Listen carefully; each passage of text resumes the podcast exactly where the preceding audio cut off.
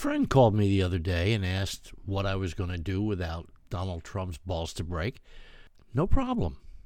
You see, I've still got his loyal followers and this is a gift from heaven, Marjorie Taylor Greene.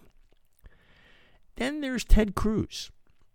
Go take a look at him with his new beard, which looks to me like a pubic hair transplant job. Ted, get a goddamn trimmer. You look like a homeless Charles Manson follower. How did the man avoid having it slide off? Tedley oozes slime in a way that Donald Trump never did. Trump was a heartless prick, a psychopath, and proud to be an asshole. He was, in that regard, well, authentic, which is exactly what turned out to be what the Republican Party figured it was missing, a heartless asshole. They finally came to realize that being a heartless asshole is a core value of the Republican Party. Cruz, on the other hand, wants to make people think he actually has human feelings and emotions, and he fails so spectacularly. He has the psychic ability to make millions of people eye roll every time he attempts to pretend he is actually concerned about anything. Speaking of Donald, there are many people who are experts in marketing and branding who say that the Trump name as a brand is dead. His business partners who lease his name to put on real estate development projects are canceling those agreements as they're coming due and looking for any excuse to get out of the deals before they come due. Those licensing agreements were his major source of income. So he's fucked. There is also the issue of who is left in his high-class patron base. You know, the gold toilet seat, excuse me, are you a member here, crowd? Who is going to be staying at his upscale resorts and hotels? Hello, this is Mar-a-Lago. May I help you? Damn straight. Me and the boys is headed for Florida and some post-riot R&R, and we want to book some rooms at Mar-a-Lago. I'm wanting the VIP suite for myself and tea times at Doral. Give us the ones from 11 on. We like to sleep late after the meth wears off. Sir, it's Mar-a-Lago, not Mar-a-Lago. And this is a private club. May I have your name, sir? This is the goddamn QAnon Shaman. I led President Trump's boys in the takeover of the Capitol. Trump and us is buddies. I want you to take a look at the pictures of the meth heads who took over the Senate dais. That's Donnie's new customer base. He's not going to be selling them soap or personal grooming products, I can assure you of that. But for those of you who are thinking he's down for the count, think again. Here are my new ideas that are actually being floated for the new Trump brand. Trump suppositories. For those people who know, they are completely full of shit. The instructions are simple. Up yours. Trump Hairspray. A joint effort between the makers of L'Oreal Hairspray and Gorilla Glue. Tang Breakfast Drink will become the new Trump for Breakfast and will make a huge comeback with the motto, Drink Orange. The Florida orange growers, however, in an emergency session, have begun research on genetic engineering to have their fruit come out the color of kumquats. Orange is the new color of taint stains. So, you see, the guy still has a customer base. And if they have the discipline to put aside some disposable income and not blow it all on assault rifles, camo thongs, because you never know, and meth pipes, Trump should do just fine. There's an image, Trump at a camo thong, that says, Make America Hard Again. But marketing and branding is not the subject of today's podcast. Today's podcast is about Fault and Brutus. The actual Shakespeare quote from Julius Caesar was, The fault, dear Brutus, is not in our stars, but in ourselves, that we are underlings. I'm pretty sure the QAnon Shaman and his boys have Shakespeare quotes on the plaques of his mother's basement walls. That's where he reportedly lives. I changed the quote a little for this podcast. I thought it might make more sense when explaining it to every one of you who still admire, support, and would vote again for a man who was so stupid he said we should rake the forests, nuke hurricanes, waterbomb Notre Dame Cathedral, trade Greenland for Puerto Rico, praised our invisible planes, and thought that Puerto Rico was surrounded by big water and that the universe was bigger than the Earth. That would be, by last count, 87% of the Republican Party. Wait, what? Yes, 87% of the Republican Party still adores a guy who egged on a mob of Duck Dynasty, Honey Boo Boo, Dukes of Hazzard cretins who carried signs that said, "Stop the steal," and spelled it with two E's, which is a closer spelling than Trump would have tweeted if he hadn't been detweetered. Take a good look at the brain trust that invaded the United States Capitol. The entire crowd wouldn't have scored 425 on the verbal portion of their SATs if you combined their scores. To ordinary Republicans, you have something in common with these barely humans, and it's not that you would lose a spelling contest to a garden slug.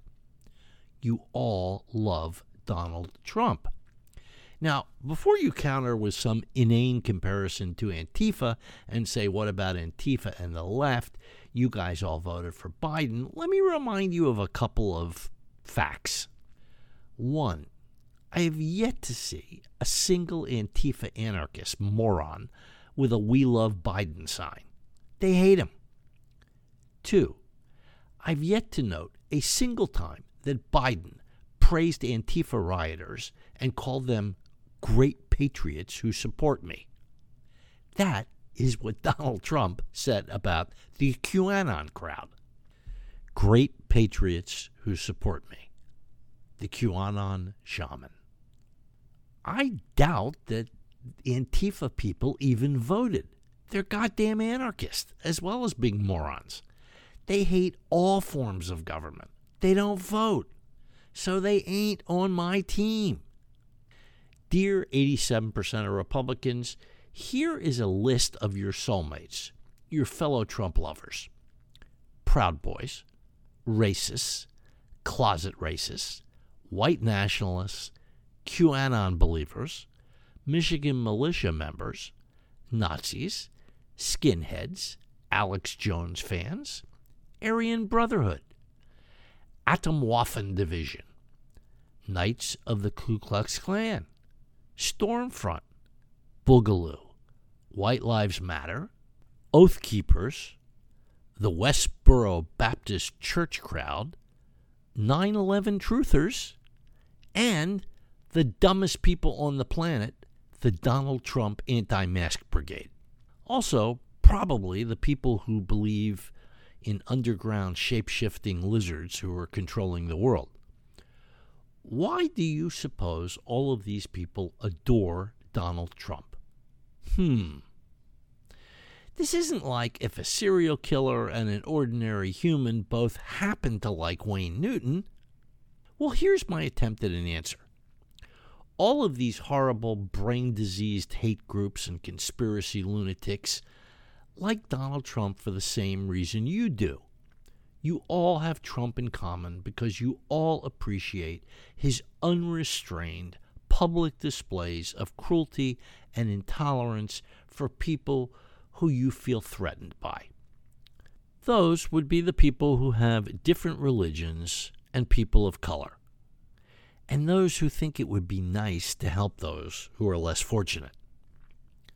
The difference is that the white nationalists want to get rid of people of color because their hardwires are crossed.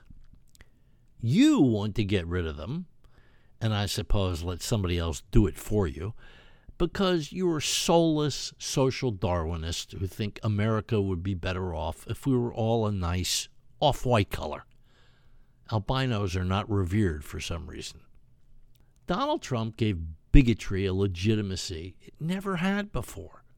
He brought the monsters out from underneath the bed and the dark parts of our closets. And he brought the monsters out in the 87% of Republicans who still think the world of him. I wonder what percentage of the 87% were cheering for the barbarian hordes who tried to take over the Capitol. I wonder what percentage would have been fine with a General Flynn-inspired declaration of martial law and the military installation of Donald Trump as president again. I think the number is frightening. I think they would have told themselves that sometimes it's necessary to suspend the Constitution, like in times of national emergencies. For instance, if a decent man happens to be elected president. I think the exact same people who hate being told to wear masks for the benefit of their fellow man because the government has no business telling us what we have to do, and that's much more important than public health, those same selfish, willfully ignorant Trump lovers would be just fine with the same government rounding up all the lefties, or at the very least, overturning the election for the good of the people. Here's an experiment you can do that will answer the question definitively. Gather a few of them together and get them shit-faced, or give them a few grass-fed brownies. Then ask them, once their inhibitions are down, just ask them. I think if they feel they're among friends, they're going to say something astute like, fuck them, let them eat fish heads. I believe there is an ugliness inside them that was just waiting for a guy like Donald Trump to signal that, hey, it's okay to come out. And that's what they did. 74 million of them. So I'm tremendously relieved that the American Dark Ages have come to an end and that we've beaten them. I'm relieved that our horrific national experiment with American indecency is over. But we need to be vigilant. We need to keep checking under the bed, because it won't take that much to bring them back out in the open. Make no mistake, they are still with us. I want to sit down with them and ask them what they miss most about Trump. Is it his disdain for humility? Or perhaps his public displays of cruelty? Do you pine for the days when he publicly suggested that Ted Cruz's wife was ugly? Or his clever mimicry of the reporter with the horrible neurological disease? Man, those were the days when every network hung on his every obscenity. His stalwart refusals to ever apologize for anything. Our children and grandchildren can sure learn from his ability to double down on every atrocity that came out of his mouth. You know, on more than one occasion, I've taken pains to say that Donald Trump is not Hitler and his followers are not Nazis. But there are some similarities that are worth noting. And this brings me to the lunatic du jour, Marjorie Taylor Greene. You see, folks, we need to think about what it is about Nazis that decent people find so reprehensible. And it isn't their adherence to a well-organized political worldview like National Socialism. Most of us have no idea what the actual tenets of National Socialism or Nazism were. I think that what is so viscerally abhorrent about the idea of Nazis to most decent people is their cruelty and their stated willingness to simply murder people they disagreed with or didn't like. They designated them as traitors to the fatherland and deserving of death. But Americans don't think like that. We believe that all men are created with equal rights. We believe in the Constitution, and we do not believe in murdering those people who disagree with our political or religious views. And because we believe in those things, they can go unsaid. They can be taken as givens. At least, that used to be the case. Enter onto the stage of Republican deplorables one Marjorie Taylor Greene, who gave a thumbs up to the idea of a bullet in the head for Nancy Pelosi. In 2018, Greene wrote on Facebook that, quote, "The stage is being set to hang Barack Obama and Hillary Clinton." Marjorie Taylor Greene is a Republican supporter of the notion of murder as a legitimate tool for imposing her worldview on America. Murder. Now somebody, anybody, tell me what the moral difference is between Marjorie Taylor Greene and her supporters and Hitler's Nazis. She has replaced National Socialism with QAnon conspiracy theory. That's about the only difference I can see. I know she's on the fringe. She's not what the Republican Party is all about. That's true, except that it isn't. You see, Kevin McCarthy just put her on the House Education Committee. You know, the one that decides national policies for our schools, where our children go to be educated and taught right and wrong. He appointed a woman who has embraced murder to the Education Committee. Let that sink in for a minute. And Donald Trump called her a future star of the Republican Party, a woman who called for the murder of people she disagreed with. And you despicable, morally bankrupt supporters of Donald Trump are shrugging your shoulders as I'm saying this and blathering inanities about her First Amendment rights. She has First Amendment rights. I'll give her that. So did Richard Ramirez and Ted Bundy. But I'll be damned if I will sit by and watch spineless cowards like Kevin McCarthy and Lindsey Graham anoint her with the power to decide education policy for our children. The root of the word coward is the word cower. It means to crouch down in fear, which explains guys like McCarthy and Graham. You know who they're afraid of? They're afraid of you Republican voters, the people who couldn't give a shit that Donald Trump praises a woman who has a moral compass that points in the exact same direction as the one the Nazis carried. Now, I'm a vegan, and Hitler was an animal lover who was a vegetarian. We have that in common. That doesn't make me pro-Hitler. Supporting him would make me pro-Hitler. Voting for him would make me pro-Hitler. So the fault, dear Brutus, lies in you people, the 87% who shrug their shoulders and vote for and continue to support a man who embraces a woman who embraces murder. I don't indict you people because you belong to the same party as Donald Trump and Marjorie Taylor Greene any more than I would if you both happened to like Chinese food. This isn't guilt by association. This is guilt by affirmation. Donald Trump embraced Marjorie Taylor Greene, and you people continue to embrace Donald Trump, a monster who praises monsters.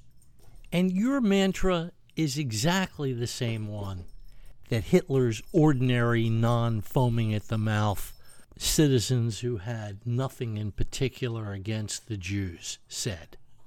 Let me remind you, they said, yes, he's a little over the top. I don't agree with everything he says and does, but I agree with most of his policies. That's your defense to supporting a man who endorses a woman who embraces murder as a remedy for what she thinks ails America?